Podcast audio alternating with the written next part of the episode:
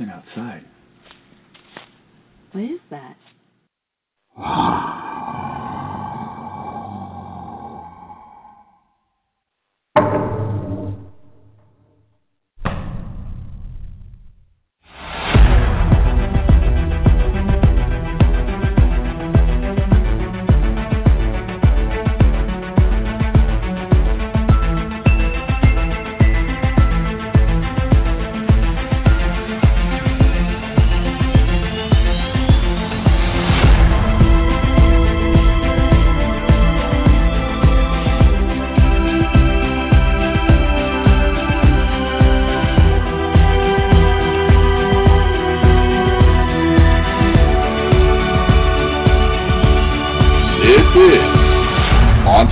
Radio.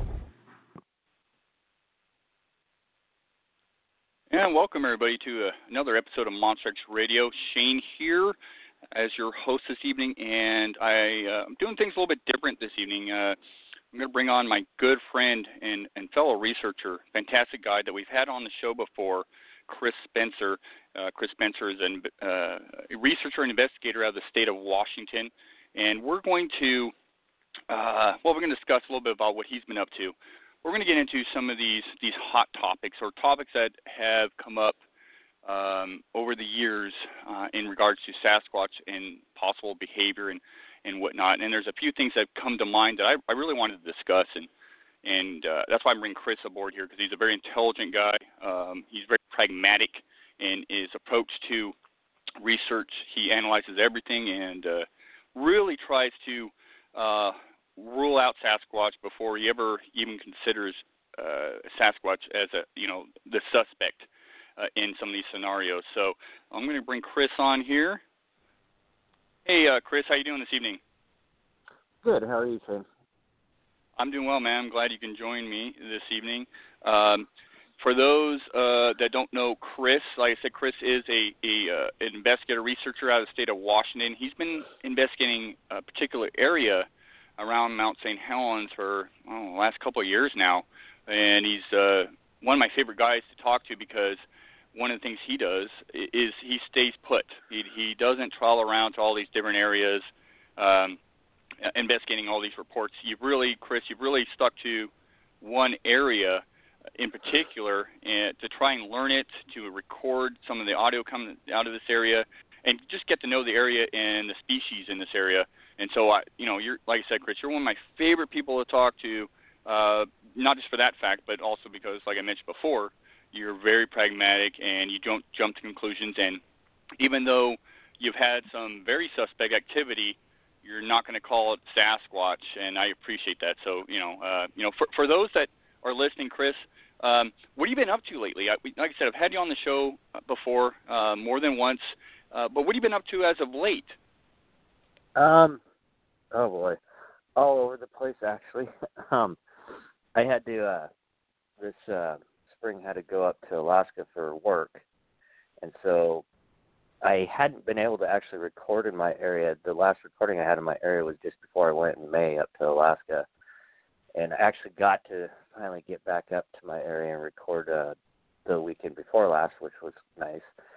Um, but, yeah, I went to Alaska for about three weeks and for work, but I did record up in Alaska on Prince of Wales Island, so that was fun. Mm. Um, lots of bears up there. and uh, yeah. Since then, it's just uh, between work, I've um, been doing a lot of camping. I Um, gone camping twice with my good friend Shelly, and we camped up around Morton, and then we camped over near Mount Adams, and uh, did a camp with my good friend Rebecca up um, on Leech Lake, which is at the top of White Pass, um, right in the middle of the Cascades on the uh, Pacific Crest Trail. And yeah, just uh, been enjoying the outdoors quite a bit, so... Yeah, yeah, you really have. You know, the, you know, Prince of Wales Island, I was jealous when you told me, even though you were going there for work, I was a little bit jealous because, you know, between Vancouver Island and Prince of Wales Island, those are islands known as, you know, Sasquatch Islands. And uh, yeah. they both they both have an incredible amount of history. Um, uh, especially with the natives and, and, and Native Americans. And Prince of Wales Island, you know, I mean, a lot of the Native Americans there and the folk that live there just kind of take Sasquatch for granted, from what I hear yeah. from those I've talked to. I mean, is that was is that something that you you know to be true? Well, I you know I didn't I was in a man camp, and I was uh, three hours away from the uh, the closest town would have been um, oh. Gosh, I can't remember the name of it. Not Hoyce.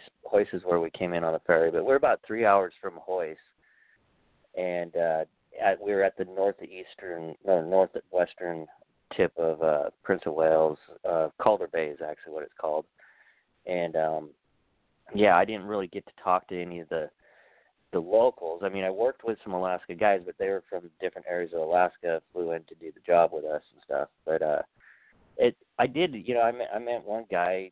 I actually we did uh, we had one day off a week, and we did some did a really long hike. We did about oh twelve mile hike around the camp um, on our one day off. And he he's from uh, the uh, mainland, but I didn't really tell him what I was into at first. But during the hike, I did, and you know he's like, "Oh no, I know lots of people." And he's like, "I I don't have a problem with them existing, especially up here." So that was kind of cool, and I don't know. I, while I was up there, I had uh, I had read, I'd borrowed a Raincoast Sasquatch, and I finally read that book while I, while I was on Prince of Wales. So that was really neat because I actually was on the island, and there's a ton of, of stuff that's happened there. Um, and I tell you, I tell you what, it is it is. I love it up there, and I wouldn't mind living up there someday because. Uh, There's hardly any people, and the amount of wildlife is just unbelievable. I mean, our first, when we got there, uh, we drove, we got, you know, it was a long trip getting up there. We had to take the ferry instead of the float plane, and uh, the drive from Hoyce up to the camp. I'm not kidding. We saw over one hundred fifty deer on the road. I mean, it just, the deer are like rabbits down here all over the side of the road in the evening. And um my you know my very first night, as we're going into camp, a bear popped out in the middle of the road, was running down the middle of the road. I ended up seeing eight black bear while I was up there. In the meantime, I've lived all my life in Washington State and only seen three so um you know in person. But yeah, it was it was a fun trip. I mean, there's so much uh game and wildlife. We were on the bay.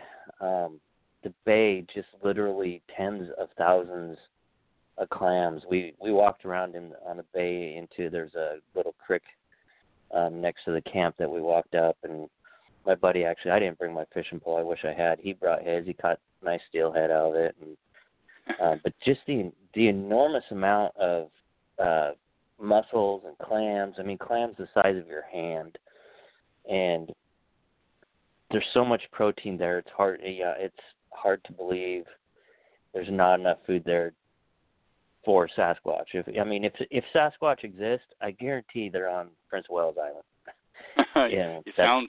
That's my. Yeah, it sounds like the perfect habitat. And, and you know, you mentioned Raincoast Sasquatch, and uh, I believe it's Robert Alley's the author. He fantastic uh, book, uh, and it, it he does have. Um, stories and whatnot from Prince of Wales Island, include, including a uh, possible, or at least an interesting nest find, and that's what I how I was led to that book that was found on Prince of Wales oh, Island. So, well, yeah, I, yeah. I was reading that, and I remember, I, well, I I texted you. I got to that chapter. I'm like, have you read this? This is yeah. really, really, really similar to your guys' situation. So, yeah. Extremely um, similar, and yeah, no, and, and the pictures uh, are fantastic in the book. Uh, but yeah, Prince Prince of Wales Island, uh, you know, like I said, I was jealous that you had made it there, but I'm glad you did, and you did get to travel around and enjoy the scenery and check out uh, some of the uh, natural resources in the area. And it was neat to hear your feedback, uh, as I've never oh, dude, been there, I'm but definitely going back. I, I know for sure my company. Uh, Because we finished the job sooner than we were supposed to be up there for five weeks, and we ended up being up there only three weeks. So I was a little disappointed, but you know the company that my company was subbing for um, was very happy. So we're probably going to be up there next year doing more work for them. So I'll definitely be going then. But even, you know, when I get down the road, I, I plan on, I'd like to take a month off in the summertime and just drive the island and camp out, take that book with me and just hit the different places in the book. Yeah. So, well, but, fantastic. Yeah, you'll have to cool. keep us posted when you do, when and if you do that, which I'm sure you will. Yeah. Oh, yeah, definitely, definitely. Uh, like one of the things, Chris, one of the things, we, when we've had you on the show before, like I've said, but one of the things that you've really taken upon yourself to really get to know is audio and audio recording and the ins and outs of the physics, uh, you know, visually looking at the audio. Uh, and so um, I know you've shared with me some of your, your audio, and, and uh, uh, some of it is very, um, there's one that we call the Ape Fit that I think it's just, man, it's just one of my favorite because it's similar to something I recorded but different. And uh-huh. uh, that to me is a very compelling, very interesting piece of audio. Um, but you've also gotten audio that's kind of stumped you at times, um, that you oh, at yeah. first, you know, were very hesitant as to saying what it was. And then, of course, being as uh, as who you are, you're you're so determined to figure out what it is, and you have. I mean, uh, you've recorded uh, elk that uh, uh, you know uh, that make Creeper Motor. Uh, Creepy Motor, yeah, the Creepy Motor, uh, uh, you know, very odd sounds. Uh, you know, can you speak a little bit about, you know, the audio and, and some of the stuff you've been recording in your area, X one and whatnot? Uh, because some of it, you know, some of it you can explain, and, and I, listening to it, can't explain, and to me is very, very suspect, uh, and maybe uh, maybe a Sasquatch. But uh, you've recorded other stuff. Um, you know, I often say, on, this isn't my quote, someone told me this, uh, that, you know, we don't know all the animal no- sounds out there. I mean, you just can't record them all because animals can make a multitude of sounds. And it's kind of like me walking into a room and stubbing my toe. Uh, well, guess what? I'm going to make sounds. If I stub my toe, I'm going to make sounds that I never knew I was capable of making. Well, I, I think this is, the same thing goes with known animals. We just don't yeah. know all the sounds they can make. But we can record them, compare them uh, visually, Uh, and record those, and then after a time in a given an area, in a given area, you may uh, figure out exactly what that suspect sound is. And I, I, you have done this to a T, Chris. Well, and that's kind of what I mean. I, I'm, I set out to kind of do that, and I, I got I was inspired by, you know, listening to others into into sound, and um, you know, I happened to stumble onto an area that had some interesting features to it, and I started recording there. You know, when I first started, I was wasn't as serious as I am now, but I was learning, and you know, everything was freaking new. And I used to think that, you know, I've grown up here in uh, Washington State, always done been an outdoorsman, hunting, fishing, all that. Oh, I've been out in the woods. I know what everything is. And well, you stick a recorder out there for two days and then review it. No, you don't. Um, we When we go out into nature, we're focused on whatever we're doing, whether we're we're hunting or whether we're going mushroom picking or shed hunting or um, fishing. I mean, we're thinking about what we're actually doing. We're not thinking about what we hear a lot of times, and we miss stuff. And uh, but when you have to sit down and review audio, and I use Sonic Visualizer, and it, it gives you a visual picture, um, you start realizing there's a lot of noises out there that you didn't know about. I mean, I may have a lot of experience in the outdoors, but there I've learned so much in the last two and a half years. It's ridiculous. Um, you know, my one of my first,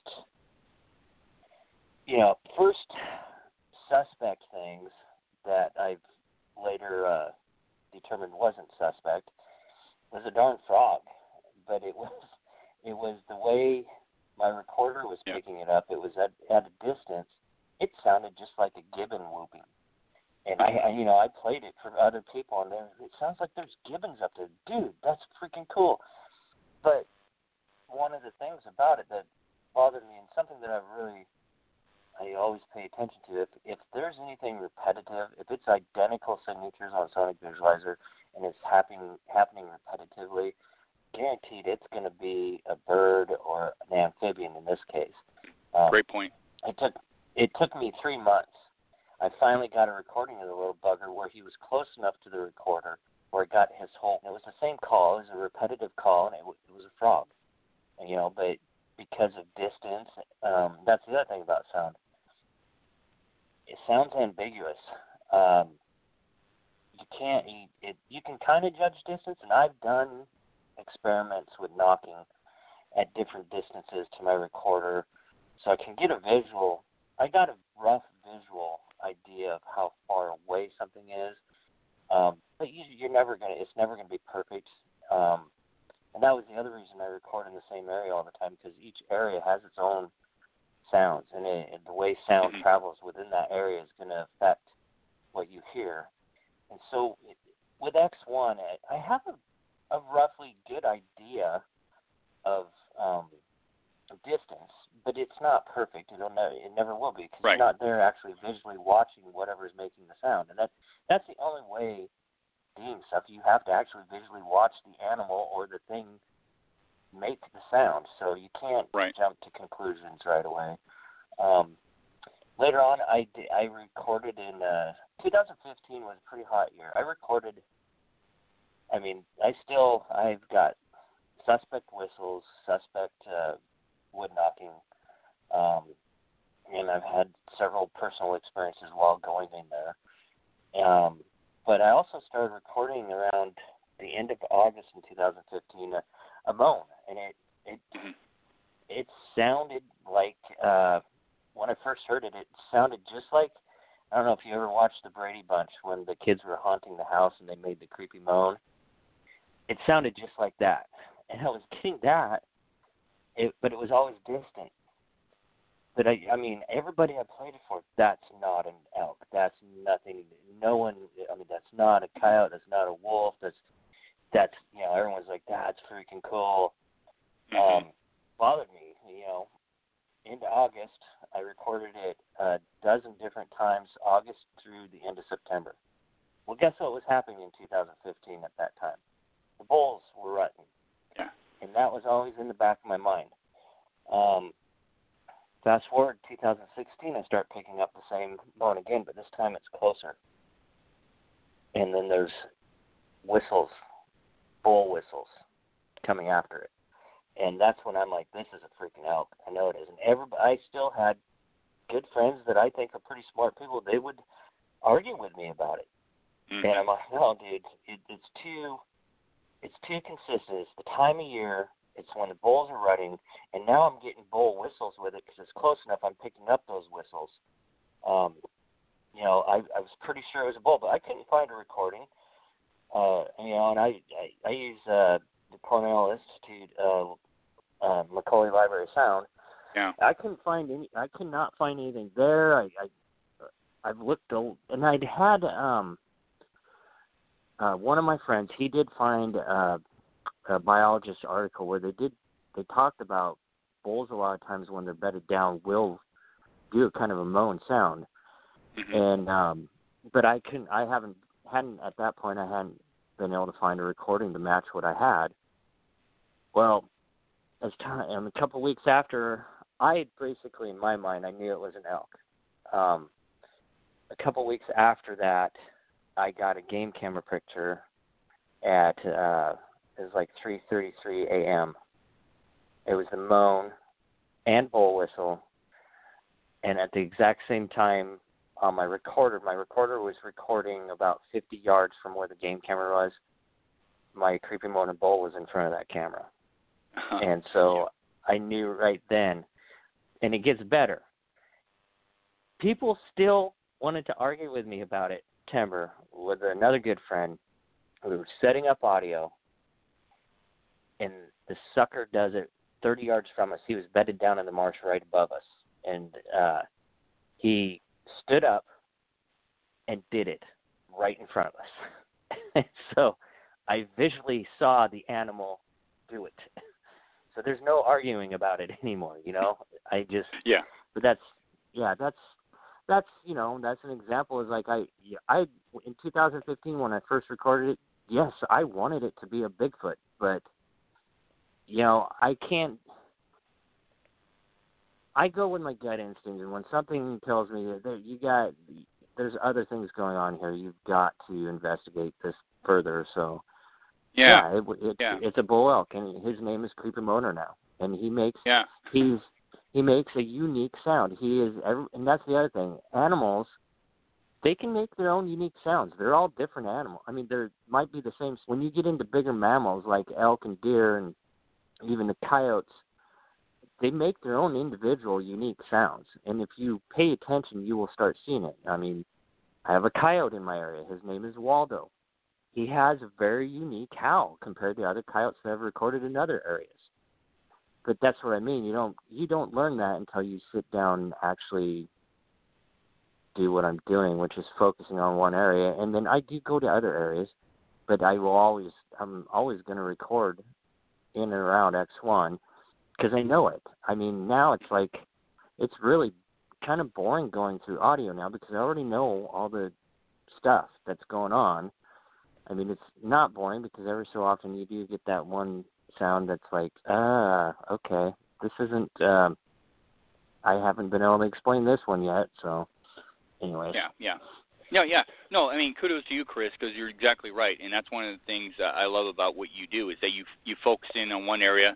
You've got to know, you got to know all, uh, I mean, predominantly most of the species in the area and the sounds they make, and you realize that some of these species like elk and, and frogs and all these other things do make unique sounds that will, will throw you a loop, but you don't jump to the conclusion that it's Sasquatch. I can jump on YouTube or any other social media site, and and, and, and everybody's claiming, well, I recorded Sasquatch or this or that, and I'm thinking, well, how do you know? Did you visually, like as you mentioned before, did you visually see a Sasquatch do that?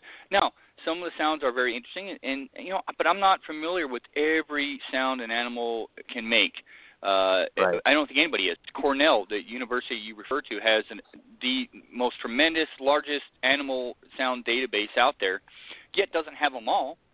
And one right. of the key things is to research an area for a long period of time because those animals come through and they, they go back and forth, you know, like elk and deer and, and, and fox, uh, which is notorious for a lot of the sounds on YouTube.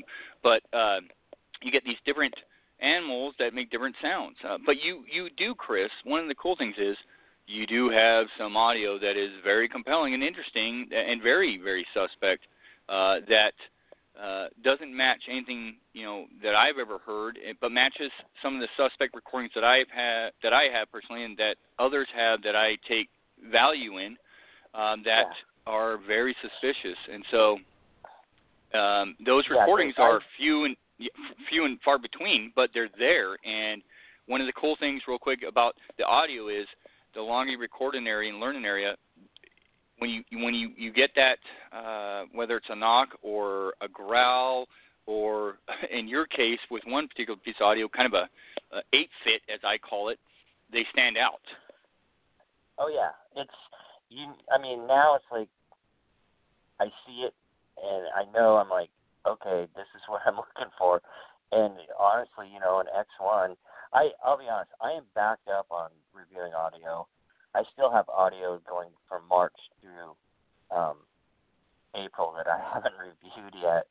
Right. Um, and but really, since uh, I recorded Ape Fit, that was September of two thousand sixteen, last year, I haven't recorded anything that I would I would deem the target subjects. Um Since then, I and it doesn't surprise me because I, they're exactly. obviously they're not going to stay in one spot all the time. And but for some reason, there's a unique aspect to that area that I I hypothesize that they do go in there once in a while. Sometimes they're more there more than others. So yeah, so, well, the area it's, the area you're researching yeah. in, historically speaking. Uh, I mean, we're talking, you know, Bigfoot up the yin-yang, uh, you know, uh, anywhere around Mount Saint Helens, anywhere around that area, historically, and even currently, is kind of a, uh, I hate the word, but a Bigfoot hotspot, or, you know, so, right. um, yeah, yeah, I mean, it, it is what that, it is. Uh, other, you know, yeah. that's, that was the other thing about the area when I picked it, is because I've, you know, I, I'm... I was a history major in college, and anthropology was my minor, so I'm I'm extremely interested in Native American stories, and um, I've recorded some of the stuff, a lot of the uh, tribes that utilized the Mount Saint Helens area, I've recorded stuff that they've talked about in their stories. That intrigues me. Um, So, I mean, that's just, I don't know, to me that's more profound than some of the newer reports from the area. But when I when I record something that Native Americans are talking about and stories that are who knows how many generations old, that that gets me excited. So, yeah. Anyways, but, no, no, well, well, well said. Um, well, I'm going to shift gears here a little bit because uh, there's a few things that, and I invited you on the show because of your candor and your intellect and your uh, the way you analyze things. And we kind of talked, you know, we talked about uh, you jumped on the show a couple of weeks back, and we we were discussing, you know, some of the, the topics out there. And I had a, a little bit of a list of some of the things over the years that I've never really discussed on the show, but that have uh, interested me, and I wanted to find out more about them and, and why people are seeing what they're seeing or where they're seeing something in some of these areas. And one of them, Chris, was um, um, Bigfoot, uh, you know, Bigfoot uh, seen around cemeteries, um, you know, and what sparked this for me truly was I live up in Washington now, and I was driving by a cemetery not, you know, uh, a few months back, and I'm I always pass the cemetery, and it's a big cemetery, and it's got, you know, it's it's fairly open. There's no trees. There's trees encircling it, but there's no trees in, in the actual cemetery itself. And it's got a lot of green grass, and there's flowers there and whatnot. And I see a couple of deer hanging out in the cemetery, eating the grass and whatnot. And it, it struck a chord with me because I over you know over the years and having spent you know a lot of time researching the, the subject Sasquatch and hearing stories come to me and reading stories, people often say or that uh, not often, but they have said uh, that they've seen Sasquatch in a cemetery or around a cemetery or a graveyard, um, and and and they and for some, not everybody, but for some, you know, they they try to pull in the paranormal aspect. Well, it's a cemetery and you have Sasquatch; it must be some sort of paranormal thing to it, and that always kind of irked me. It always kind of irked me, and I, you know, and but I never really gave it too much thought until I saw those deer in that um, uh, particular cemetery, and then I it got the wheels turning for me, and I thought, well, do you know what? I don't, you know, uh, this is something I want to talk about and something I want to look into. Why are Bigfoot occasionally seen um, in cemeteries and around graveyards and whatnot? And the more I looked into it, the more uh, rational my thought process came. You know, you know, and so um, for me personally, uh, and I'll let you jump in here in a sec, Chris, but Uh, the more I looked into it, it made a lot of sense for me why Sasquatch would be seen around a cemetery or graveyard periodically, uh, and there's a couple reasons, and I'll state them now. One, you have this, you know, graveyards and cemeteries are pretty well maintained for the most part. Uh, you know, they're they're watered. You got this green grass growing. The sunlight's hitting them. Uh, people are putting flowers and interesting things around some of these these you know their loved ones. You know, they're putting them on their grave sites. Um, they're open, and a lot of times, especially up here in Washington, they back up to a forest or some sort of forested land, and you get deer and other ungulates coming in there to graze the grass and, and feed around that. Uh, you know, it, it's easily traveling back and forth. Generally on the out, yeah, and quick escape. Generally on the outskirts of town. Yeah, they're not yeah. On, they're not in the middle of the town usually. And that's a great point. And, and, and, and you know, if you know um, if a deer gets spooked, you can, you know, especially up here in Washington around some of these, not all of them, but some of these cemeteries and graveyards, they can dive into the woods and they're gone. And so I thought, you know, I, if I'm a Sasquatch, and this ties into um, power lines. Power lines, you know, people see, you know, a lot of people put trail cameras or, or, or stalk these areas because Sasquatch is seen around power lines. Well, power lines, you got this clear area, just like a clear cut, which falls into this category too, as far as I'm concerned. You got this clear cut or this power line where you got this strip of cleared area, and the grass grows in this area because the sunlight's penetrating. You get rain and water in there, and the grass yeah, grows. Guess that's guess what? You're going to see lots of elk and deer on those power lines too. Ex- exactly, exactly. So yeah, I mean, I yeah. mean that's just how you see where I'm going with this. What's your thoughts, Chris? Yeah. No, no, I agree with you. Um, you know, so anywhere. Um, on the outskirts of town where, you know, we've manipulated the landscape, it, a lot of times we don't realize it. I think most smart people realize it. And we manipulate it in a way that's beneficial to especially the ungulates. Um, clear cuts, uh, what happens, uh, like a, three, four-year-old clear cut. That's why you see elk and deer in it, because the vegetation that grows up after the timber's been cut is what they feed on. Um, and so, you know, the hunter, all hunters know you, you go glass clear cut at first light, because odds are you're going to catch a deer or an elk going to be in the clear cuts. I mean, I threw him to actually three weeks ago. I threw him to bull down in a clear cut where I was camped out by Mount Adams. So, and that was in the middle of the night. But that's what they do. They, they I mean, it, it the natural vegetation that grows up after the big timber has been cleared is what those ungulates feed upon. So, you know, we, you know, and it's also, um, I think we were talking about this at Beachfoot. Um, in my area, you know, most of the most of the property is uh, big timber company property, and it's it's gated and locked off, um, and it's not as accessible as it used to be uh, for hunters, which I kind of think is a good thing um, for some reasons. It may it's one of those it's catch twenty two. A lot of places that I used to used to hunt, I I mean to anymore, but. Um, the number of hunters that are going out in the woods has drastically reduced. Um, you have these, these, you have the animals. I, I, okay, I got off track. I got talking to all my hunting, all my hunting partners last year. Every single one of them that bought the permit so they could actually go on to the timber company's property and got keys to their gate, they all filled their tags. Not one of them got skunked, and they didn't see hardly any people. Whereas, you know, and I don't big hang, get, I don't big game hunt anymore myself. But uh, part of the reason I quit is just because it there was just I got tired of running into into so many people. Um, but because of this gate system that's set up now, you got fewer guys out there. The game's uh, thriving because there's fewer people out there. Um, There's less competition for that game. So it, to me, it, it makes sense that, well, if there is a Sasquatch, then they're probably benefiting from that gate system too.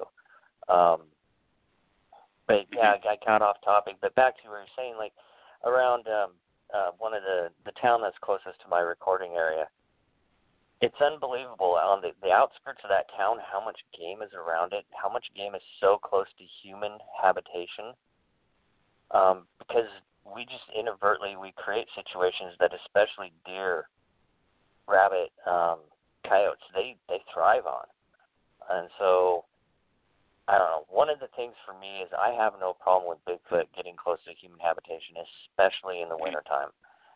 Um, I think it, I definitely smart enough to utilize what other animals are utilizing because of us. So, yeah. anyways. Yeah, no, I mean, very valid and no, great points, Chris. Great points. Uh, and, and like you mentioned, you know, one of the things when you go on these Bigfoot expeditions and people are out therming, one one of the hottest spots people therm are are clear cuts because the amount of game in these areas, e- even late at night, two in the morning, you're going to find deer right. and elk and every other critter out there in these clear cuts, and um, it makes sense for me personally that. Sasquatch are going to hang around these areas because of these have been manipulated, and and that's what you know these these these uh, animals congregate because of the easy access to food, um, the safety, and everything else. I mean, you got to clear, you know, they come in there and feed, and they can hop into the woods real quick and disappear. It, so it really exactly. yep. it's not mind-boggling to me, and I think the the uh, the cemeteries, these these graveyards are kind of a you know the same sort of thing. You mentioned a, you made a great point. Being on the outskirts of town usually, and the one I pass, um, and I didn't even think about this till you mentioned it, is on the outskirts of town. It's it once you uh, pass the cemetery, you're in the middle of pretty much nowhere, and there you know thousands and thousands of acres of forest and creeks and rivers and everything. Um, it's not mind-boggling, and and I'm never taking a report from this. I'll say that now. I'm never taking a report from this particular uh, cemetery, but I've just noticed over the years, you know, people. Um, saying no, they've seen Sasquatch in there and whatnot, and some of these and, and some of these uh, uh, gravestones are rather tall, uh, you know, and, and so it's kind of easy, quick, and dive cover um, before they hit yeah. the wood. So there's not, for me, I don't try in the paranormal stuff. It, it's it's very, if you, you rationally think about it, it's explainable.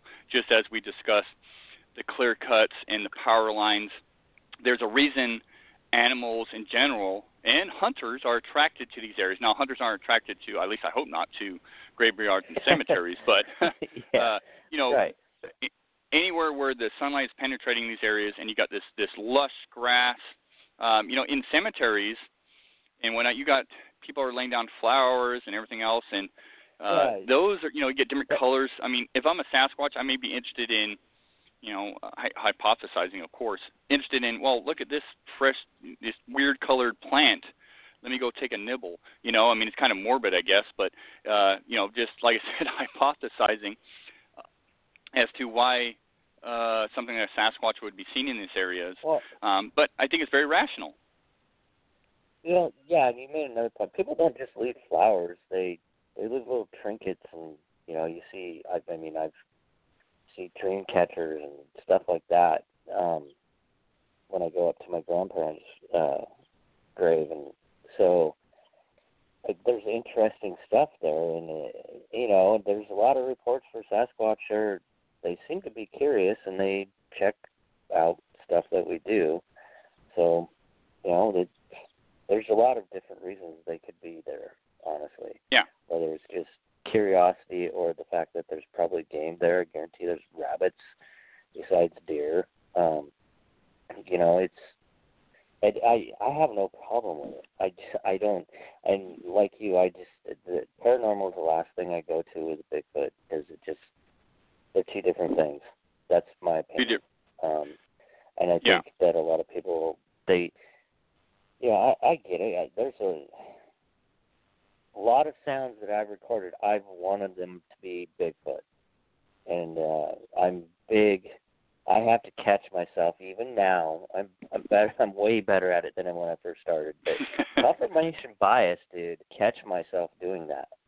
Um, whereas I want something to be something, and I will listen to a rational reason for for it, but I won't believe the rational reason because I want it to be something. Um, So, yeah, confirmation bias is just rampant within the quote-unquote Bigfoot community. Um, and a lot of good people, people I like, sweet, nice people, they got it in their heads something's Bigfoot. You're not going to argue with them. Yeah, and it's, no. it's almost not worth even arguing. It is not worth even arguing anymore because I'm not going to convince so-and-so that they just put a YouTube of a bard out on YouTube claiming it was Bigfoot because in their mind they've been recording Bigfoot mimicking barred owls for twenty years, and uh, I don't know anything about it, so they do, so I just, sorry, that actually happened. But, oh, yeah. You know, oh, yeah. It's, it's you know, if, if it sounds like a barred owl, pretty sure it's a barred owl. You know, unless you see Bigfoot mimic a barred owl, it's not a Bigfoot. Sorry. Right, right. And, no, now, is Bigfoot capable of mimicking stuff? Possibly. Yeah, I have no uh, you know. That's the that's yeah. yeah, that's the other end of it. I have no problem with Bigfoot being able to mimic stuff, but until I see a Bigfoot actually mimicking something, if I record something, uh, I mean, uh, oh, I got an example. I recorded a screwed up barred owl call in two thousand fifteen, and what was going on? It was early morning, and I'd heard a barred owl. I'd recorded a barred owl, and then uh, a couple minutes later, this really weird. It didn't sound right, but it was um, it was like a barred owl. I'm like, what the heck? It dawned on me there was still a jay in the area, and he mimicked the barred owl. Well, I think he did because he was making a whole bunch of ruckus, and then that weird screwed up owl call came in. It wasn't Bigfoot, I know that. Um, it wasn't a stellar jay. I don't know that for sure because I didn't see it do it.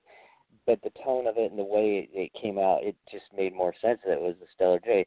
Stellar jays, a lot of people don't realize they do mimic. Ravens mimic. Crows mimic. Oh, yeah. All the jay families mimic. And I've heard some crazy, crazy stuff out of ravens and crows. Um, mm-hmm. Yeah, the, I'm not opposed to Bigfoot mimicking, but I just, I think before we can say Bigfoot mimics, we need to prove Bigfoot exists and actually observe him mimicking. So anything, no, well, for me, yeah. this this is my personal opinion. Yeah. I no no w- well said. To, Go, keep I, on. Yeah. Well, I've got to. Dis- I personally, you know, I mark stuff as suspect, but if something sounds like a known animal, I'm I I just I pretty much dismiss it because I can't prove it. I can't prove anything to. about it. Um, because like if you don't see the Bigfoot do it, then you can't say you did it. You know, and that's why everything's just suspect to me. But especially the whole mimicking thing is kind of a point of contention for me. I'm not opposed to it. I, I think it's very possible. But ninety-nine percent of everything that is on YouTube or Facebook of quote-unquote Bigfoot's mimicking is not Bigfoot. It's just right. It's confirmation bias is what it is. Exactly. Um, anyway, you know, sorry. Like, no, you're fine. Like we said, sound is so ambiguous because it, it's a hearing thing, and, and, you know, it could be a visual thing putting on Sonic Visualizer, but until you you really see the subject make the sound, you don't you can't call it a Sasquatch. And and, and this, folks, has come from someone that I know Sasquatch exists. I know it exists. Uh, yeah. It's not a question for me, but I think if we were recording Sasquatch all the time, Sasquatch would have been proven a long time ago because you can do triangular, you know, you know, audio triangulation and pinpoint stuff and blah blah blah, which we do do and we work on, but it's very ambiguous. And you know, I just got in a conversation um, a couple weeks back from the gentleman who was from back east, um, and he played me some sounds, and, and instantly I, I, you know, well that was a screech owl and and whatnot, and he did he. disagreed with me. Well, you know, I, that that's fair, you know, and uh, I can I can live with that. I gave him my thoughts and opinions, um, and he disagreed with me, and he got a little adamant about it. And I said, you know, I'm I'm not going to argue with you. I, we have a difference of opinion. Uh, you didn't see the, the subject you recorded, uh, you know, make that sound, so you're just going off of I don't know what, but you're just going off of your gut or whatever, and maybe time in the woods. But I couldn't argue with him. It sounded like many of my recordings of. And I have recorded them and seen them in person, barn owls and, and barn owls and, and, and screech owls make these sounds. So that was my opinion. But, you know, you, you could throw this up on YouTube, Chris. I tell you what, I got loads of cool audio, uh, crazy audio. You could throw on YouTube, and people would just jump on it in a heartbeat. But we, I know personally, and I'm sure you're in the same boat, we don't do it because it's disingenuous, it's not honest, and we know what's really making those sounds. And uh, that's un- it's unfortunate because this is why I think research kind of gets muddled and everything gets to be called Sasquatch, especially with sounds nowadays. Uh, you know, and uh, but a true a true investigator, a true researcher, someone that's really in it for the subject and the science of it all will will rule out everything, everything before they roll in a, a possibility of being a Sasquatch, because we don't know exactly what a Sasquatch is capable of doing or making. Um, for me personally, for me personally, I'll tell you this: when I what it takes for me, uh, knocks, sure, knocks in a given area at a given time, and the power and the distance, all that. I, I may roll in a suspect, but for me oh, yeah, personally, the, yeah, the sounds that really stick out in my head, and it's just me, are the ones that sound very, very primate, ape-like. Uh, oh, yeah. Whether it's a grunt, a yell, a scream, uh, something that, you know, like the Ohio Howl that's just so long, um, right. something with big lungs would need to make, and, and we have those recorded. I have a few audio pieces that I hold as as very suspect, and, and that I, I it's kind of my um, gold standard, I guess you'd say, in a lot of ways. Uh, you know, a particular chest slap, some solid knocks, some grunts. You know, and I've been around bear and everything to make these, you know, make grunts. I mean, you'd be surprised at what animals oh, yeah, can make grunts know. or oh, yeah. s- sound like they're making a grunt, right? Right. No, I totally, I, I absolutely agree. I mean, yeah. My, anyways, uh, my, yeah. Anyways, yeah. yeah, yeah. I mean, we can go on about the audio, you know, and I'm not going to beat a dead horse here, uh, but you know, people really have to to. Um, realize in that animals make a lot of different noises, and humans do as well, and we don't know all those noises oh, yeah. because we don't know the scenario that those noises are recorded. I mean, like I said, I can walk in a room and stub my toe and go, you know, make all ungodly uh, amounts of noise that and, and sounds that I didn't think I was capable of doing. And uh, are all those recorded? No, it, I, you know, so uh, yeah, or recognized. Another thing, so another yeah. thing you got to take in consideration, especially this time of year. You might think you're out in the middle of nowhere and the only person out there Bigfoot hunting.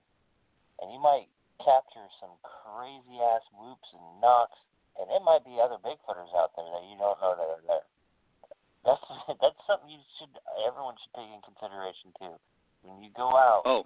where you go, what, what is the situation with the who, who else is out there? Have you seen other people right. out there? I mean, that's always a consideration for me because especially this time of year, you get other people out in the middle woods who watch Finding Bigfoot, which is fine. Oh, and yeah, yeah. And they they start hooting and hollering and slamming on trees. And trust me, I've been in new areas that I've never been in. I've done wood knocks myself. I mean, I don't do it in my personal area because, I, as far as I'm concerned, when you start doing that, you kind of contaminate your recording. But uh, I always try to keep, you know, the time of night when stuff happens. That's really important because, you know, like the wood knockings. You you mentioned wood knocking. I can get wood knocks all day long because woodpeckers wood knock, you know. Um, right. But when when you get a wood knock, that sounds like a player, or I mean, a baseball player is whacking a tree at three thirty a.m. Then that's got to make you pause a little bit. Um, yeah. And so, but yeah, there's so many different aspects that I try to think of too. Um, this time of year, though, there's a lot of people out there trying to find Bigfoot. And, yeah, yeah. You know, that's always a that's always something that you have to take into consideration when you get a recording. But of course, right. once you've looked at sound a lot, like if you get an Ohio Howl and it's legit, you're gonna know it. I mean, yeah, yeah. And, and I, I I've yet to hear a person to mimic it perfectly. I mean, I you, you know, just don't. There's not the power there. Right. The uh, you know, the Land Project did record something.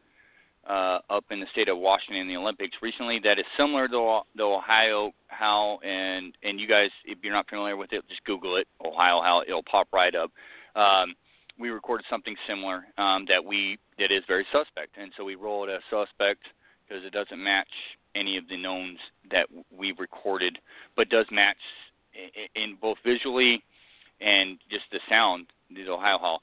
But I was going to, uh, real quick before we shift gears, I was going to mention two things. One was, Um, speaking of Bigfooters being out in the woods, when you're out there, I was in an area, Mount Hood, a couple years back, in an area where I've had activity and, and possible activity and, and some suspect stuff happen. And I'm hiking out there, and it's this particular trail is a well-hiked trail during the day. At night, everybody pretty much you know peels off and disappears. There's no one out there.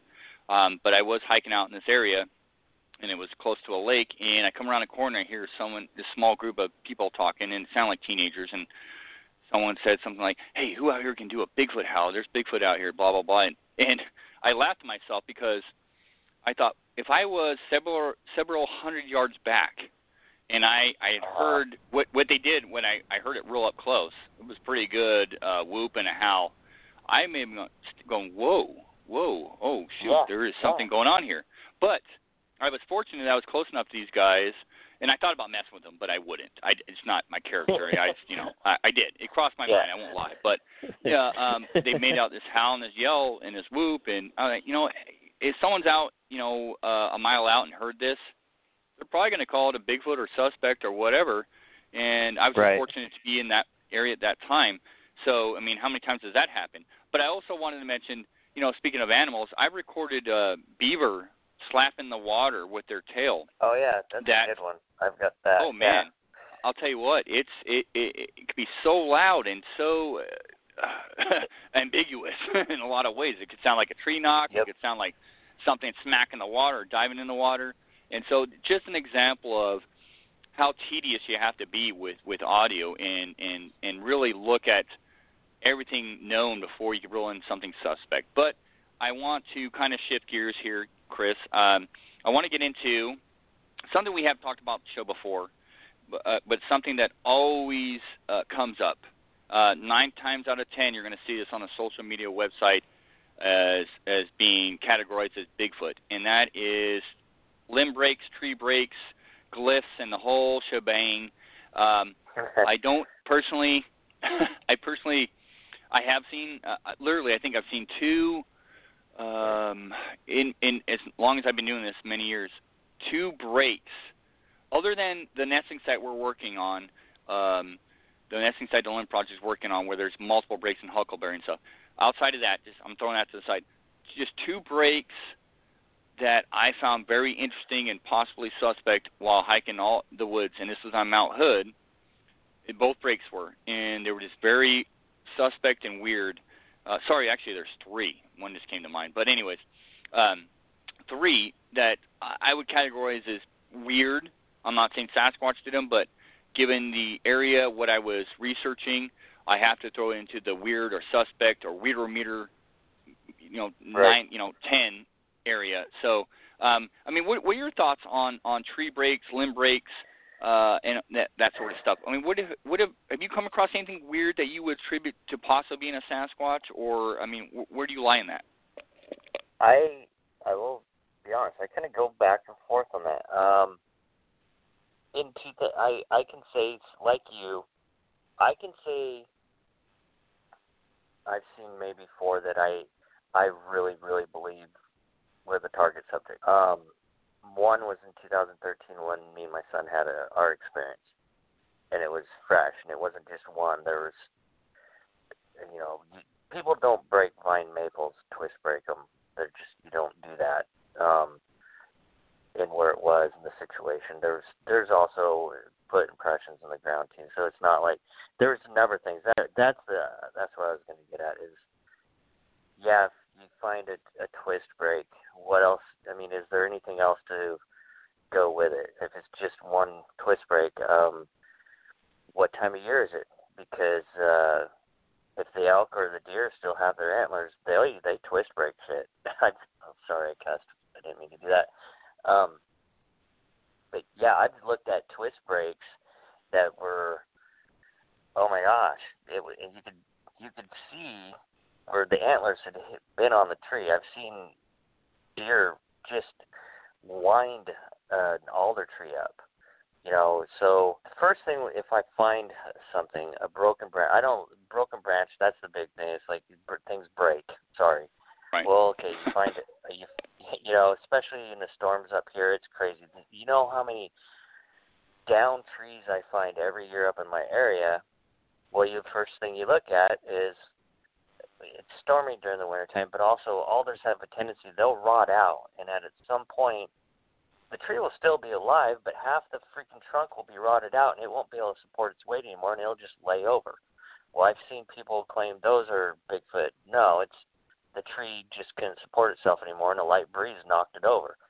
Um, but uh, if there's a twist to it, like a twist that I would expect a human to do, it's interesting. Uh, but the first thing you got to look for is claw marks and uh, antler marks. Bears climb up trees. I've watched a video where a bear cub was up a sapling alder, and mom, to get it down, just push the alder tree over. Um, you know, the, a lot of animals break stuff, you know.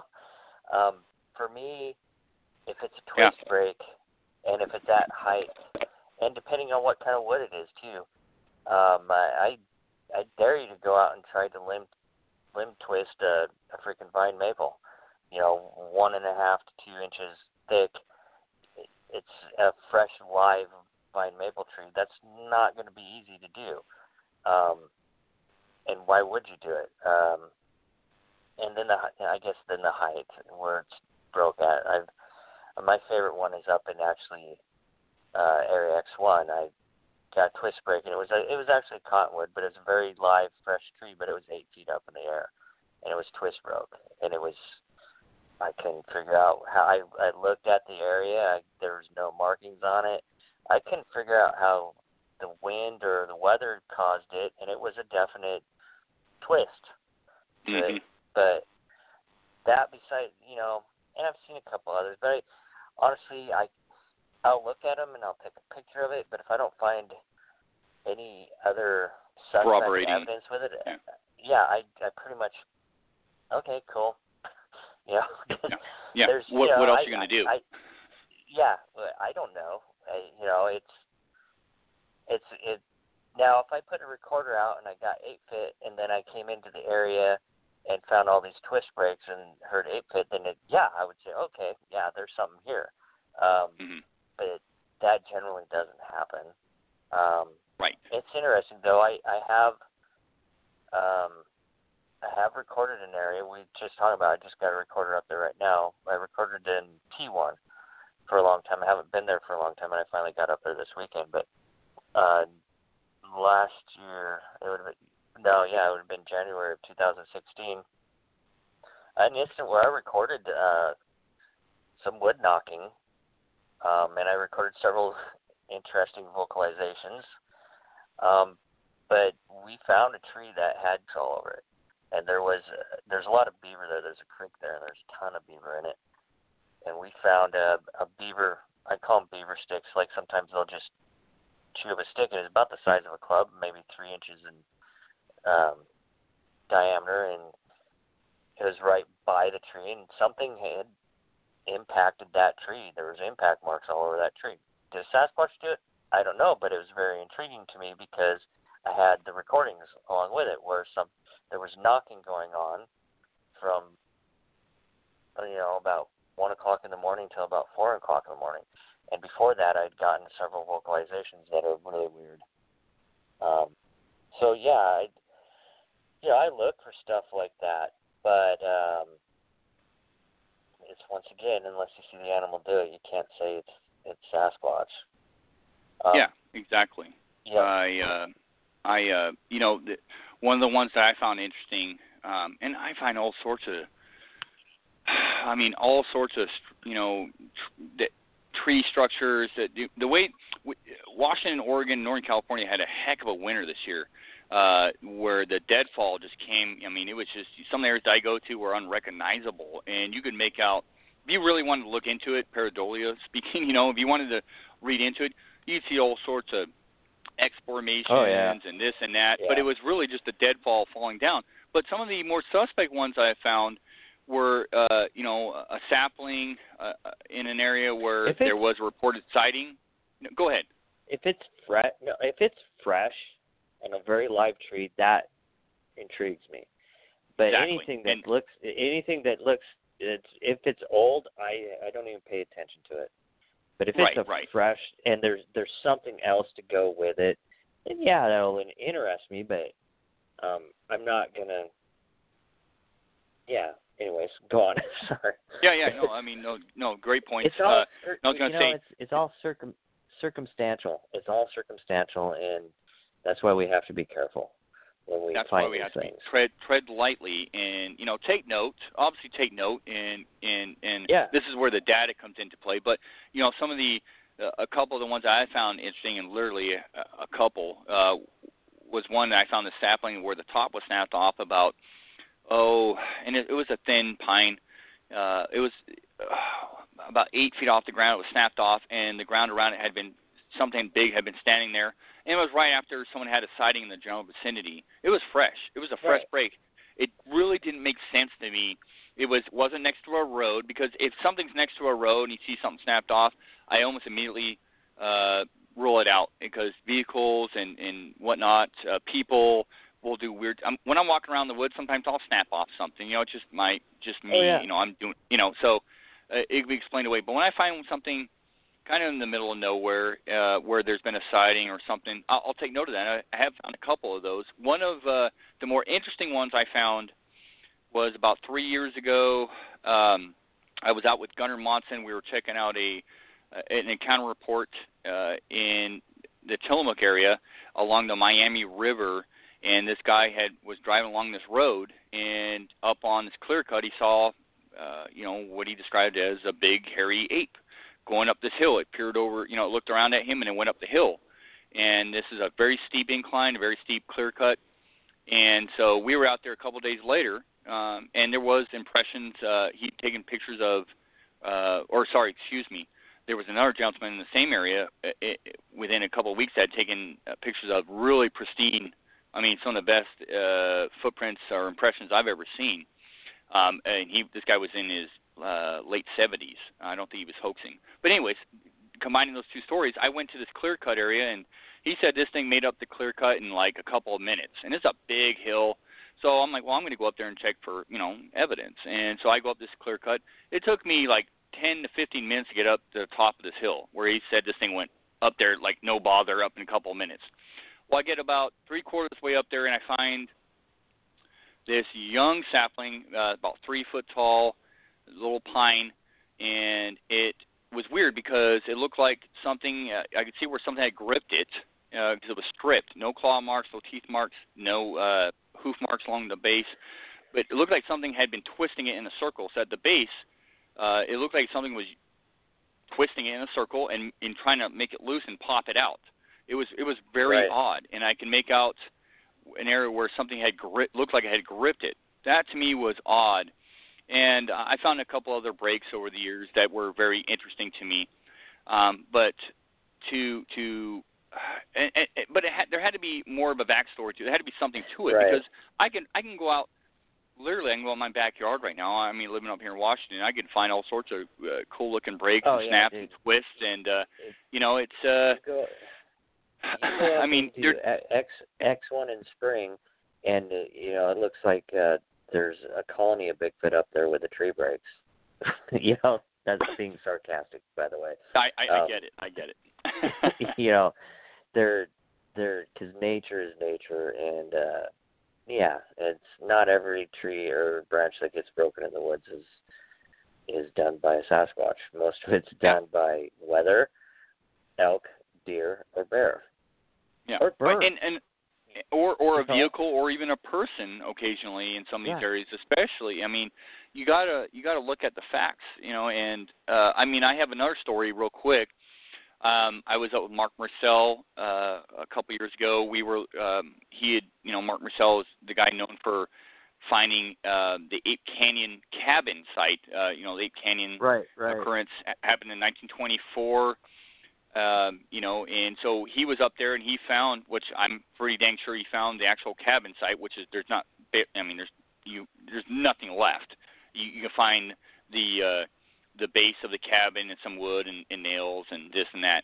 But we were up there and they had had uh, previously, before I had been up there, they had some very suspect activity. One of the guys that was with Mark originally when they found the area had described hearing spooked spooked him out, spooked this guy out big time. He had he was up there and he heard what he described as it sounded like two big bikers arguing back and forth. So I'm thinking Ron Moorhead recordings, you know, up in the Sierras, you know, blah, blah, blah. Right. And he said, yeah, it sounded yeah. like two bikers just arguing back and forth, but unintelligible. Un, you know, he couldn't make out what they were saying. It was unintelligible. Um, and so I, I already got that in my mind. I'm up there, we're camping for a couple of nights. And I come across this tree break in, in this area, and it was it was uh you know it was probably about twelve feet tall. The tree, the break was probably about oh eight or nine feet, uh maybe a little bit lower, maybe seven. I didn't measure it, so I'm going to say seven. But it was an interesting tree break. I went, oh well, this is in the vicinity where this guy was hearing the sounds and this and that. And I'm like, oh, this is interesting. Um, having done a little bit more research on it, you know, I'm sitting there studying it. I see a scrape on the side. And then I'm looking at the base of this tree, and I see I see hoof marks. So I'm thinking, ah, elk. Elk's uh-huh. been up in this area. It was very apparent. I mean, I'll tell you, it was very apparent once I, I actually looked into a little bit deeper that an elk had uh, snapped this, you know, either got his antler caught up on it or just whatever, snapped, snapped this. And it was a straight snap. But there was a scrape mark there, and there was hoof marks all around, you know, uh, this tree. So it was explainable. It wasn't, uh, even though I'm in an area where, it, historically speaking, is a Sasquatch hotbed. It's had all sorts of stories coming out of this area. This was explainable, and I could not attribute to Sasquatch. I had to contribute, to, you know, attribute it to an elk because it was the snap and the right. scrape and the, the hoof mark. So I mean, hey, you know, can Sasquatch or are they capable of doing something like this? Would they? Sure. I I, I really do adhere to well, the fact I, that they, they probably I do they, occasionally. Yeah, yeah, I bet yeah. they do. Yeah, I, I bet they yeah. do as well. Um, you know, if you're in the woods, and, and I mean, I mean, and there may be see people I think possibly put too much thought into, you know, oh, it's a directional marker, it's this, they're pointing to this. That. I think a lot of times, you know, if I'm in the woods, I'm just thinking me myself as a human. Um, I'm just for no apparent reason, you know, uh, I'll just snap something. I'm walking by, I'll pluck something out of the ground, I'll snap something, and I know a lot of other people, well, that, you know, that people do this. Yeah, I get so thick where where I go, I do it just so I can clear my way through it. you know? Yeah, yeah, I yeah, break yeah. branches all the time because usually I'm in on point and I got people behind me. So rather than flip them with a branch, I break it. So yeah, yeah. Know. And a lot of people I know, uh, I know hikers that when they go off trail will snap stuff so they can find their way back. And so I mean, right, uh, do, that's do, part of it not, too. It's it's yeah, it's, yeah. Um, I don't know. There's, yeah. I was it's explainable uh, in a lot of, yeah, it's explainable in a lot of circumstances. But do I think Sasquatch is capable, and do I think Sasquatch has or done it? Yes, I, I do. Uh, absolutely, personally, absolutely. Um, Ab- yeah, yeah. Not an expert here, people, but I, I do attribute that sort of behavior. I mean, put it this way: great apes, I mean, you know, uh, and other primates do this. Okay, just like throwing rocks, uh, they've been caught on video doing it. And uh, so other known animals um, do this stuff, including people. So the thing is, you have to be very careful, and, and you have to tread lightly when, when, you know, you see this stuff on YouTube and these other social media sites. You know, I mean, it, it is what it is. I mean, it's pro- probably going to be explained away. Um, but there are a few, and there are some that I find compelling that I've seen in person and been shared, you know, I've viewed. But uh, once again, Um, just like audio, even those snaps are very ambiguous. You just don't know what you're really looking at. Um, but do, do uh, you know, I, I like those that really, like yourself, uh, Chris, that really look at what they're looking at and, and try to figure out, okay, what are the possibilities here uh, of known, okay. you know, known animals making this stuff. But anyways, going to shift gears again here. Um, really enjoying this conversation. But I want to talk about something that, I don't want to say it's going to be controversial. Uh, I hope it's not. Uh, but uh, something that I've thought about for a number of years myself personally is is is Sasquatch, uh, the relationship with Sasquatch and Native Americans, more specifically Sasquatch seen on Native American land. You know, these sovereign nations where where um, Sasquatch, you know, a lot of way, a lot of times seem to, like, you know, Prince of Wales Island, some of these other areas where there's a lot of Native Americans, uh, where, where Sasquatch is seen a lot, or, you know, supposedly seen a lot. Um, I have my theories and ideas on this, uh, uh, and I, I'm not trying to uh, steer this in a negative way or a format. What I, I'm trying to look at this this logically, because I, I do get a lot of reports on na- Native American lands. Um, and and right. I've read about a lot of, of Sasquatch reports on Native American lands, but I think it can be explained logically, um, and, and I could be wrong. I'll admit I could be wrong, but I got some ideas. But I'm curious as to what you think about some of these reports coming from, uh, not well historically, but even even today when people um, claim to see Sasquatch on some of these Native American lands, these sovereign nation lands. What are your thoughts, Chris? Um, honestly, I haven't thought about it, no. Um, well, no, uh, well, just off the top of my head, first off, um, the general public doesn't normally have access to those lands. You're talking about, at least in Washington, like the Yakima tribe has, you gotta get a permit to go on their, their res, and they don't, I mean, there's land that a lot of people don't get to go on, and so there's probably fewer people. And to me, the fewer the people are, the greater opportunity for the target subjects to um, thrive and maybe be there more often. So, they, you know, that's my first thought on it. Um, where were you going? And then I'll catch up. Yeah, no problem. So, actually, you, you kind of stole my thunder there. Exactly what I was going to say was that um, whether you're a hunter or I just... I didn't mean uh, to steal your thunder. I'm sorry, dude. no, no, no. You, that was perfect. I caught you off guard, and, and I didn't mean to. But anyways, um, that's that, that's honest radio there, so I like that. Um, but basically what I was going to to kind of talk about was the fact that, yeah, I mean, that what you just said is one thing, you know, it, that... Most uh, people don't have access to these lands, whether you're a hunter or a layman or whatever. These are this is Native American land, as it should be. Um, right. So I have no no argument there. Um, but we're talking about a lot of, I mean, a lot of, a lot of land that is not harvested for lumber. It's not hunted predominantly by outsiders about the hunting thing. Um, I, I have been around uh, some Native Americans and, and been in some of these areas.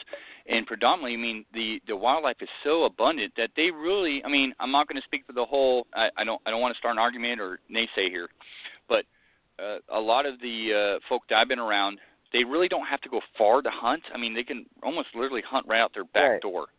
And so you got pristine land, land that is, is, is abundant that really nobody goes into the backcountry of some of these areas. I mean, I, there's areas I can hike into, and I have to stop because it's an area that I cannot enter. I was just in one of these areas this past weekend where I could not enter because it's it's uh, Native American land, um, like I said, as it should be. But um, it's an area I could not enter. And so if I'm a Sasquatch and want to be comfortable and safe, that's an area I'm going to go into because there's going to be less exactly. traffic. There's going to be less people out there, um, if no, anybody. Um, and I'm not, you know, as, you know, a hunter and whatnot, I mean, it's an area I can't hunt, uh, and uh, the the natural resources in some of these areas are ridiculous because the animals are smart. They know where to go to and to congregate, and if I'm a deer and elk or, or you know, some other uh, critter that's going to be hunted, well, I just hop across this little border, and I'm probably safe, even though, don't get me wrong, Native Americans do hunt, but they, they kind of respect their land well, a lot more in a lot of ways, and so They they don't need to really travel far to hunt game. Well, and there, there, the other thing to consider is, like, even I know as, you know, I muzzle loaded for elk for years. I mean, twenty plus years, and you know, I we would always we'd be hunting in the Coweeman unit, and it's three point or better in the Coweeman unit. And you would be on the line between the Coweeman unit and the Tootle unit. And everything you saw in the Coweeman unit, literally there's a road that's a line, would be a spike or cows. You look over and glass a clear cut in the Tootle unit, and you would see all these five by sixes. You know, they know where they're going to get chased. I mean, ungulates know. It's every hunter in Washington knows that the deer aren't stupid. Where they're not being shot at and chased is where they're going to go. Where they're not encountering humans, that's where they're going to go during hunting season. And they, I, I mean, I think it's just, it's like the seasons change for those animals. They know when they need to be more uh, stealth or whatever, need to avoid us. It's just like I, I, I really believe known animals, they can tell the difference between a hunter walking in the woods and a guy that's just out hiking. A guy that's just out hiking is going to see more game. That's that's a fact. You yeah, go out in the yeah. woods and get your stealth game on. I mean, and I'm not, I wasn't a bad hunter. I filled my deer tag every year for twenty years. I didn't do so well for elk, but virtually every deer I shot is when I was not trying to be quiet. I was just happened to be walking back to camp or whatever, and not acting like a predator. And, uh, you know, you pick up on the, the, the point. My point was an area that's not getting trafficked, that's an area where game is going to congregate. And that's an area, if there there's a Sasquatch around, I would assume he would want to go to. So, yeah, that's yeah, not you know, mean, I... you know, it's, it, it's like I still, like we talked about earlier, I still believe there's a lot of game in these urban areas. I mean, I mean, it's it's something to ponder. I mean, it's something to ponder, but I have no doubt that, you know, an animal is going to go where it feels the safest, and it's going to feel safer where there's not a lot of people running around. Right, right. So. Well, I mean, that goes to, to the effect of, you know, there's a, a beautiful buck uh, just down. It's been hanging around my property for months, and I – You know, um, I, I I saw him for months, and now I don't see Mister Buck anywhere. Um, animals know, especially, you know, uh, you know the, the the the bucks and whatnot. They know after generation after generation, they kind of get to know hunting season, and they just disappear. And that's half the game of it is, is finding that, that trophy for some. Right. And so right. they just disappear. They know. They know the seasons, and they know when they're going to be hunted. Uh, you know, and you got these people trekking around and whatnot. And in some of these these uh, lands, these these sovereign nation lands, uh, you know, they, they can go in there rather comfortably, I think, and disappear. Um, and I could be wrong, but just my idea in my head uh, that, you know, they're very aware of, of the hunting seasons. But, you know, Native Americans as well, you know, also, I mean, have a high regard for, in, in a lot of ways for Sasquatch. They're, you know, there's a right. – I talked to some of my other hunting friends and Bigfooters uh, that when you enter the woods, you know, I mean, I, I really believe this, and this isn't paranormal, but depending – a good hunter, you know, uh, is very calm in their atmosphere and in the areas that they're in. Um, you know, if you're going to be a successful hunter, you need to kind of envelop uh, your surroundings and, and, and not come in, you know, uh, scared or come in tense, because things pick up on that. And I think it was yeah, a lot of Native yeah. Americans, yeah, they, they, they, you know, they're comfortable with the Sasquatch phenomenon, and it's it's orally passed down to their, you know, uh, generations and discussed, and a lot for a lot of them, it's like not a big deal. Um, that's an area that I'd want to be in if I was a Sasquatch. Uh, so to me, it's another thing that could be explained.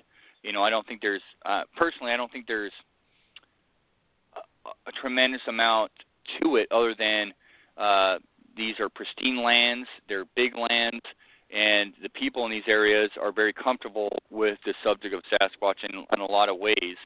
And so, I mean, uh, I could be wrong, uh, but that's just my idea. Well, no, you touched on a good thing. I, I think all animals, they pick up on our intentions when we go in the woods. I, I guarantee you, I have... I have a friend, I love him to death, and he thinks he's Mister Stealthing. He's gone up into X one with me, and he will try to walk real quiet. And I'm like, dude, just talk, act normal, because nothing's going to come around if you act like a hunter. And there, and I, I, I know the most successful successful hunters realize this is how you're behaving when you go into the woods is the the animals pick up on it, you know, mm-hmm. and. And I, I just, I, I laugh when my buddy's like, well, I, I'm, the, I'm so quiet, you won't hear me coming. I'm like, I can hear you coming, dude. I'm sorry. You know, and it's it, the the way we behave, our mannerism, the the wildlife picks up on it. You know, they, they absolutely pick up on it. So, yeah. I mean, I think it goes back to, like, a lot of, a lot of, and I agree with the theory, a lot of Sasquatch sightings occur mainly with people who are just not really paying attention and just being stupid people in the in the woods. They bumble into the Sasquatch because they're not presenting themselves as a threat. Um, well, when Chris, I, Chris, that was my next point. I was going to bring that up, and, and I want you to follow up on that. But uh, let me say this, that, you know, as an investigator or researcher, you know, how many, I mean, honestly, how many researchers and investigators uh, of the Sasquatch phenomenon have had, I mean, very few, very few, have had a sighting where they're actually actively looking into the subject out there researching. Very, very few, if any. Um, right. It usually happens from, from people out hiking, hunting, fishing, camping, uh, just acting normal. Uh, no pretenses, no, no, there's not that vibe out there. You know, you're not going into the woods Uh, actively looking for a Sasquatch. You're just going about your daily business, and and, and it happens. I mean, that is, I mean, people driving across, you know, driving on the road, they're not looking for it. There's not that vibe out there, uh, uh, but they do get these. That's where predominantly most of your encounters happen, not people investigating the subject. You know, me personally as an investigator, researcher, I don't expect an encounter, you know, per se, or a sighting. I'm going out looking for evidence and trying to record evidence. Um, don't get me wrong. Would I love a, vis- a you know, another visual or something I get on, on camera? Sure, but probably not going to happen. And I think that uh, you're touching upon that very subject right now. Oh, yeah. It, um, well, it's it. I've had several interesting experiences up in X one. I didn't get a visual, but I, I deem it was the target subjects. Um, and... And it was just when me, it was, you know, I had one experience by myself, and then uh, another experience with my partner, and then another experience with my son. And it was basically, we weren't paying attention to anything. We were just BSing when it happened. And um, it's, I don't know. I, I, I think if they're around and you go into an area that you're investigating, the best thing to do is just to act like a stupid human. That's how I put it. Um, and, and, you know, it's the whole threat factor. Um, it shouldn't be any surprise. I, I try to take, go out with females a lot because I'm less of a threat if I'm with a female than I am if I'm with a group of males. Um, that's the way I look at it. If I was a, a, a Sasquatch or whatever, and I'm, I'm, I'm assuming that they're a little more intelligent than a bear. Um, they're going to see uh, a mixed gender group as more of a family unit, where if you got all males, then I would look at that as like a hunting party. I don't know. It's just a yeah. hypothesis, you know, but that's, and it's interesting, you know. Um, oh, yeah, I had an, the, a week before Ape Fit, I was actually had my friend Amy um, with me when we put out audio, and we had something thrown at us. So, yeah. um, and that's not the first time I've had where I've been with a female where something's happened up in that one. Yeah. And it, it, so I don't know. There's something to that. So. Oh, definitely, definitely, definitely something to it. You know, I'm not one, and I've mentioned this on the show before. Uh, I, I'm not one to, you know, enter the woods and start knocking and doing yells and all that. For me, if I do partake in any of that sort of activity, it's usually after multiple days in the woods and there's nothing going on. I thought, I really got nothing else to right. lose. Let's see if I can get well, some, I, some sort of response. I, I, I, hey, I've done it this year when I'm going to, I don't do it in my area, but I've done a lot of camping in a lot of different places. I've been exploring, you know, um, so I, I have no problem with doing that. Uh, as long as it's like, um, you know, for me, it's like, if it's an area that I'm not going to be in, you know, maybe once a year I might go up there and nothing's mm-hmm. going on. Yeah, I, I knock. Me and Shelly, we made knockers when we were up at Adams. They make great knocking sounds and stuff. And we did some experiments with knocking where she took off with her four-wheeler and went around a ridge, and she did a knock and a whoop, and and I would do a knock and a whoop, and just to record it, to get an idea. And really, um, had, actually, we were, me and her were talking, it, it was really hard to determine exactly where she was, whereas a lot of times we think we hear something is happening over here.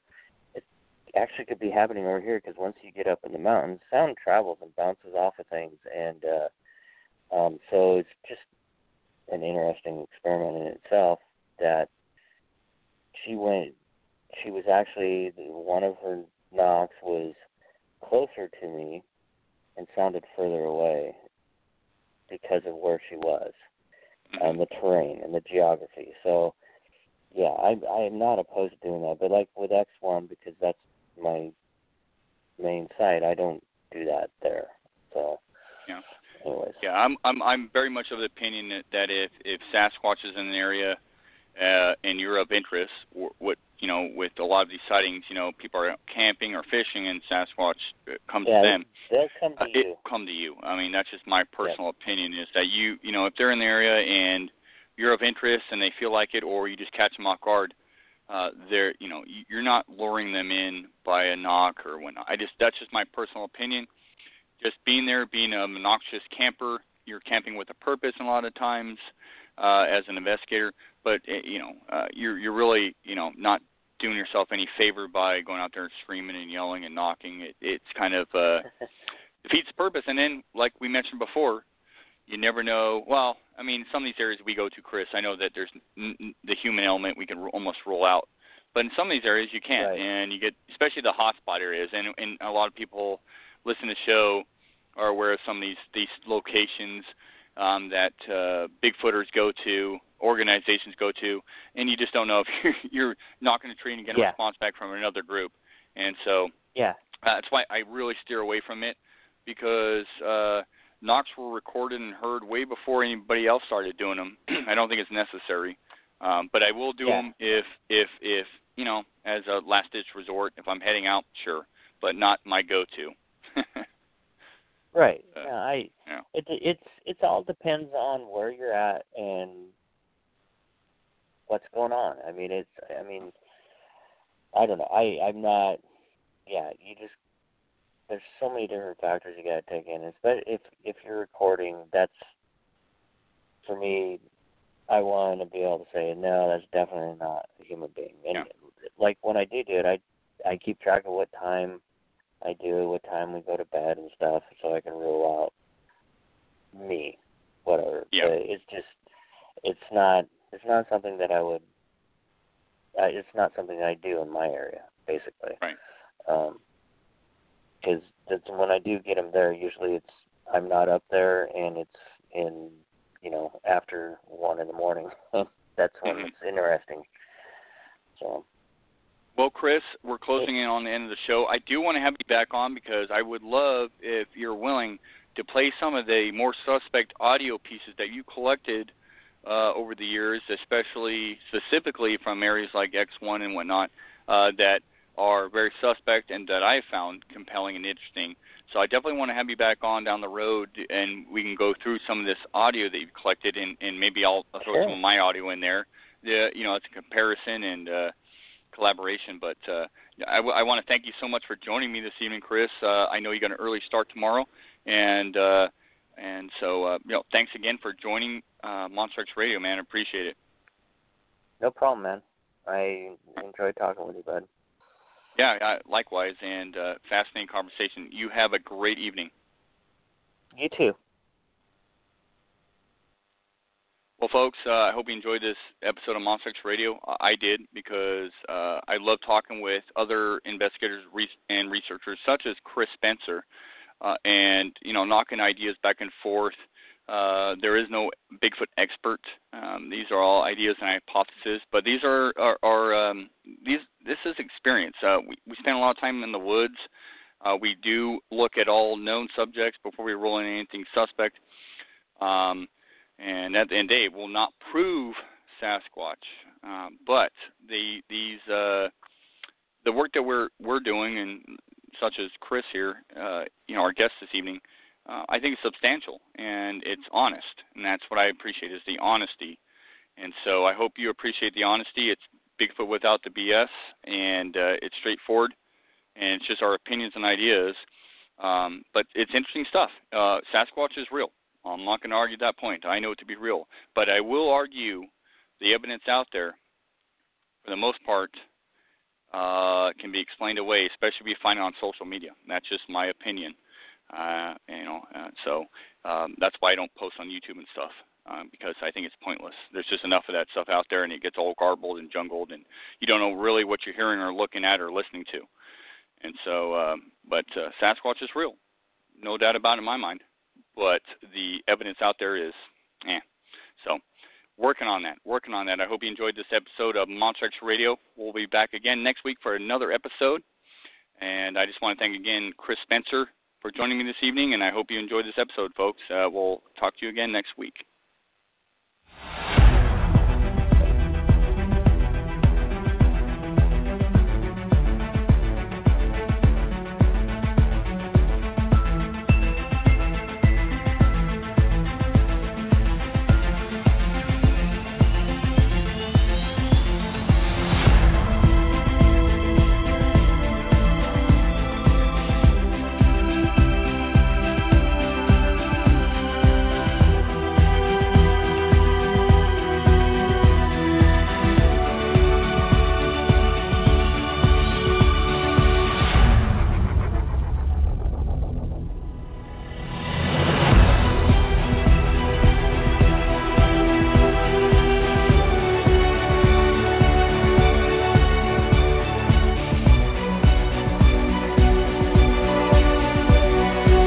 Thank you for joining MonsterX Radio.